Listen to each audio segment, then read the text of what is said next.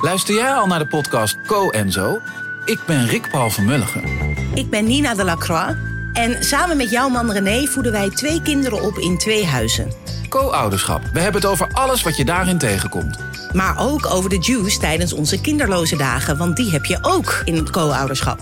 Een podcast voor alle ouders in alle vormen, maar ook voor alle mensen zonder kinderen. Zijn we eerlijk, heerlijk herkenbaar. Dus luister naar Co en Zo in je favoriete podcast-app.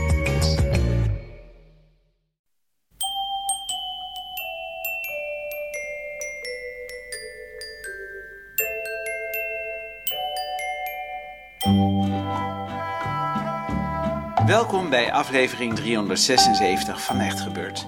De podcast waarin mensen hun eigen waargebeurde verhalen vertellen. Deze week een verhaal dat Niels Roelen in januari 2016 bij ons vertelde.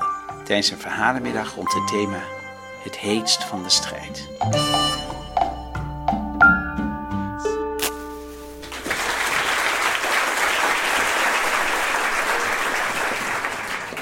Het is eh 1 juli eh, 2010, een vrijdagavond. En eh, voor het eerst sinds ik eh, terug ben eh, uit Afghanistan in 2008, ben ik daar teruggekomen, scheer ik weer eens mijn benen. Dat is natuurlijk een beetje gay, is misschien oké. Maar dat is ook iets wat, wat bij wielrenners hoort. En na mijn uitzending in Afghanistan heb ik een tijdje wat blessures gehad eh, aan, mijn, aan mijn rug. En fysiek wilde ik maar niet fit worden. En ik had eigenlijk voor het laatste wielrenwedstrijd gereden in 2006 voor mijn vertrek naar Afghanistan. En eindelijk was ik weer een keer zover om een wedstrijd te gaan rijden. En niet zomaar een wedstrijd. Ik mocht meedoen aan het eh, Nederlandse kampioenschap wielrennen voor eh, journalisten. En hoewel ik eh, militair was, of nog steeds ben, had ik een boek geschreven ondertussen. En schreef ik diverse columns. Dus ik mocht meedoen met het Nederlandse kampioenschap wielrennen voor journalisten. En wat was daar zo bijzonder aan? Dat was in een stad, ik weet niet of jullie hem hier kennen, Rotterdam. Is mijn lievelingsstad. Ik kom uit Den Briel, dat ligt een beetje onder de rook van Rotterdam. Ik zeg ook wel eens dat het de enige metropool is die Nederland rijk is. En eh, daar werd eh, op eh, 3 juli zou daar eh, de Tour de France van start gaan. Dat was de proloog van de Tour de France. En op dat parcours mochten de journalisten de dag ervoor hun nationale kampioenschappen rijden. Dus ik had ervoor gezorgd dat mijn fiets helemaal in orde was. Dat ik zelf, dacht ik, helemaal eh, in orde was. Er fysiek fit voor was. En eh, met mijn fiets en mijn geschoren benen en een, eh, nieuw wielertenu reed ik naar eh, Rotterdam op eh, 2 juli. In de kleedkamer speelde ik keurig mijn, eh, mijn nummertje eh, op eh, mijn shirtje. De kleedkamer ruikt bij wielrenners altijd een beetje... Ja, zo'n eucalyptusgeur hangt er. Daar smeren, smeren die mannen hun benen mee in. Daar glimmen ze mooier. En dat maakt dan indruk op de andere renners. En in de kleedkamer is ook altijd iedereen ziek. Iedere wielrenner die wat wil betekenen in een wedstrijd... die vertelt een verhaal van tevoren dat hij ziek is. En ik had gelukkig ook een excuus. Want dit was mijn eerste wedstrijd, zoals ik al zei, sinds al die tijd. En we rijden naar het parcours en het eerste rondje op het parcours om het parcours te verkennen. Rijd ik rustig rond en dan ga je een beetje zenuwachtig met je fiets aan de start staan. Moet je ook een beetje zorgen dat je voorin staat, want anders moet je dat eerste stuk moet je weer allerlei mensen voorbij fietsen. En ik sta er tussen eh, echte journalisten Eh, en Wilfried de Jong. En die is op de fiets geen koekenbakker, kan ik jullie vertellen. Maar ook een eh, Tim Carwé, schrijver van onder andere De Renner. Inmiddels al dik de 70 gepasseerd, maar die man die fietst nog hard. En ik sta daar zenuwachtig een beetje aan de, aan de start. En we wachten tot, tot we eh, mogen beginnen. Maar buiten de gerenommeerde journalisten eh, en eh, echte wielrenners... zijn er ook een hele hoop mensen die journalist zijn... al dan niet gerenommeerd... en hard kunnen fietsen. En er is een verschil tussen mensen die hard kunnen fietsen... en tussen een wielrenner. Een wielrenner is ook gewend om in een peloton te rijden... kan de tempowisselingen aan die er, die er vaak zijn. En iemand die hard kan rijden, dat is zo iemand die bij een wielrenner in het wiel kan gaan zitten. En dan kun jij je helemaal het snot voor de ogen rijden, maar je raakt hem niet kwijt uit je wiel. Het vervelende van die mensen is omdat ze niet gewend zijn om in een peloton te rijden, denken ze dat de beste plek om te rijden voor in het peloton is. Dat is dan het enige wat ze gemeen hebben met een wielrenner. Die weet dat dat de beste plek is om te rijden, een beetje voorin in het peloton. Want achteraan vallen iedere keer gaten, dan moet je dat dichtrijden. En dat is heel vervelend en dat is heel vermoeiend en dat kost heel veel energie. Maar Rotterdam is een grote stad met brede wegen aan de binnenkant. Of eh, in het, in het centrum, zeker die over de Erasmusbrug, is behoorlijk brede weg. Maar niet breed genoeg om eh, eh, 60 wielrenners in de breedte eh, over het volle front over. eh. Dus dat is vervelend. En dat is ook een beetje gevaarlijk, want als je met z'n 60 en naast elkaar door de bocht heen wil, er is er altijd eentje die een bocht iets strakker aanstuurt dan jij. En dan kom je klem te zitten en voor je het weet heb je valpartijen. Nou is daar maar één remedie op. En eh, in de tweede ronde eh, besloot ik dat dan maar te doen. Niet wetende wat de kwaliteit van de, van de rest van de renners was. Maar er is maar één remedie om de hardfietsers kwijt te raken als wielrenner. En dat is demareren. En als je demareert heb je twee kansen. Je blijft in je eentje weg of je wordt een keer teruggepakt. Maar dan heb je in ieder geval, zoals we dat dan noemen, een keer flink aan de boom geschud. Dus in de tweede ronde, uh, eigenlijk, ik noem dat een klim, zo'n wielrenner ben ik dan, de Erasmusbrug op. Demareer ik. En dat is hard genoeg om het peloton achter me te laten. En uh, nou, drie kwart ronde rijd ik in mijn eentje voorop. In een voor mij behoorlijk tempo, zo 45, 46 kilometer per uur. scheur ik door Rotterdam heen. En ik voelde mij behoorlijk mannelijk. En ik zag op een gegeven moment ook wel dat dat peloton me niet ging laten rijden. Dus eigenlijk aan het einde van het parcours had je een haakse bocht en begon ronde 3. En net voor het begin van ronde 3 laat ik me, laat ik me inlopen door het pelotonnetje. En ik zie al dat het pelotonnetje flink uitgedund is. Er zijn een hoop hardfietsers vanaf. Dus ik denk dat is mooi. Maar ik zit natuurlijk wel met een hartslag van ongeveer, nou ja, zoals ik hier ook het podium opkom. 180, 190 zit ik op mijn fietsje. Waarbij je dan als wielrenner ook nog moet doen alsof het je allemaal niks gedaan heeft. Want je moet ook vooral ook de concurrentie zand in de ogen strooien. Uh, en ik besluit me even in dat pelotonnetje af te laten zakken om te kijken uh, wie zit er nog bij. Hoe zitten die erbij? Trappen ze makkelijk? hebben ze ook een rood aangelopen hoofd? noem het allemaal op. Ik had natuurlijk net voordat ik ingelopen werd nog even wat gedronken en wat water in mijn gezicht dat het rood een beetje weg is.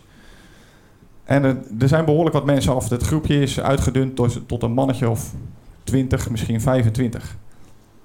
En ik ben tevreden en ik denk eigenlijk denk van dat is mooi, want we hebben nu nog één ronde te gaan, de derde ronde. En dat betekent dat ik in ieder geval kans maak op een, op een top 10 plek. Maar helemaal achter in het peloton gekomen, achteraan uitgezakt, gebeurt er eigenlijk iets wat me mentaal nogal, uh, nogal raakt. Er waren twee wielrenners die daar rustig met hun handjes op het stuur aan het peddelen waren. Dus die zaten volkomen ontspannen op een, op een fiets. Geen rood aangelopen hoofden. En die hadden een, in het Italiaans overigens, wat me nog meer verbaasde, even rustig een gesprek met elkaar. Kijkend naar de fietsen, wat was er nou, uh, wat was er nou gebeurd? Die profrenners die moeten natuurlijk de dag erna de proloog rijden. En die renners die mogen het parcours verkennen. Maar die mogen dat eigenlijk niet doen op het moment dat wij een wedstrijd aan het rijden zijn op het parcours. Nou kun je Italianen over het algemeen niet uh, helemaal vertrouwen. En ook deze twee niet op de fiets stond ook uh, te lezen de naam van de renners. Het waren Petacchi en Noncentini. Ik weet niet of er mensen zijn die ze kennen. Maar dat zijn geen koekenbakkers. En die hadden rustig een, eh, een gesprek daar achter in het pelotonnetje. En ik uh, uh, zat eigenlijk van schrik daar een beetje te kijken. En tot overmaat van ramp gaat bij een van de twee gaat de telefoon. En alsof het niks is, voelt hij in zijn achterzakje. Kijkt even op zijn telefoon. Zegt tegen Petacchi, zegt Noncetini, mama. en ik weet niet hoe, of jullie een beetje Italiaans kennen. Maar mama, neem je op hè, in Italië. En die begint daar volkomen ontspannen een gesprek met zijn moeder. Zoals jullie hier gewoon bij een drankje met elkaar zitten te praten. En ik krijg echt een klap in mijn gezicht van heb ik jou daar. En ik denk, ik moet hier weg. Want anders uh, slaat de, uh, zakt de moed me in mijn schoenen. En op zich moet je de uh, moed wel in je benen hebben bij het wielrennen. Maar in de schoenen is, is verkeerd. En koste wat het kost, verman ik me en rijd ik naar voren. Wel een beetje uh, een klap gehad, maar ik had ook zo'n beetje zo'n gevoel van... Ja, weet je, er is gewoon een verschil tussen wielrenners en wielrenners. Of misschien ben ik ook wel gewoon een hardfietser. Maar voor vandaag, zij gaan niet meesprinten. Dat was dan wel weer de geruststelling die ik eruit haalde. Nou ben ik geen sprinter, maar in die allerlaatste ronde hadden ook mensen wel uh, het, idee dat ik ook wel eens gevaarlijk kon zijn. En dat is ook altijd weer een goed gevoel. Daar kun je dan ook weer aan optrekken. En hoe merkte ik dat? Dat merkte ik helaas in de laatste 800 meter. Rotterdam heeft uh, van die hoge stoepranden als je vanaf de uh, Erasmusbrug aankomt. En die zijn zo hoog dat als je daar met je fiets langs, uh, te dicht langs rijdt, dan kun je je trappers niet meer rondkrijgen. Dat lukt wel. Dan klap je met volle snelheid op die stoeprand en dan word je gelanceerd. Dat risico zou je een paar meter voor de finish kunnen lopen in de hoop dat je daarmee nog over anderen heen. Maar ik geloof dat je fiets ook over de finish moet komen. En ze zetten mij klem tegen die stoeprand. Waarop twee andere mensen beginnen te sprinten. En ik ben zo kwaad dat me dit overkomt. Ik wilde ondertussen top 10 rijden. Hè, als er nog maar 20, 25 over zijn, heb je daar 50% kans op. En ik ben zo kwaad. En op een gegeven moment valt er toch iemand laat een gaatje vallen. Waardoor ik via de andere kant van de weg uit dat peloton kan duiken. En ik duik daarin. En ik zie die twee man voor me rijden. Die rijden ongeveer een meter of 50 voor me. Met nog 200 meter te gaan. En ik heb op een gegeven moment ook het gevoel dat de snelheid die ik heb, inschattende waar de streep ligt, en de snelheid die zij hebben, ik ga dat halen. En ik, kwaad als dat ik ben, echt puur door kwaadheid, flikker ik hem op zijn zwaarste verzet. Dus de meeste meters per omwenteling maak je dan. En begin als een dolle te trappen. En net op het moment dat een van die twee mannen naast mij wil juichen, kijkt hij opzij en ziet mij voorbij komen. En hij vraagt nog: Ik won toch? Niet dus. Dankjewel.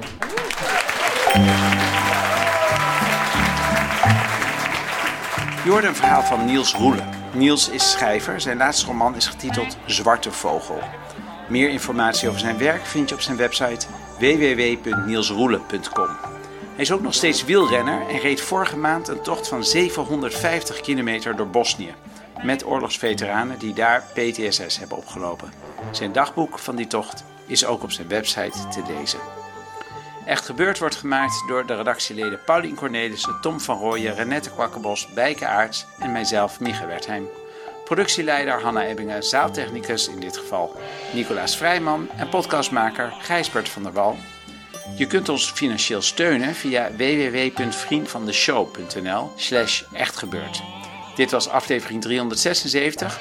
Tot volgende week en vergeet niet, als mama belt, dan neem je op.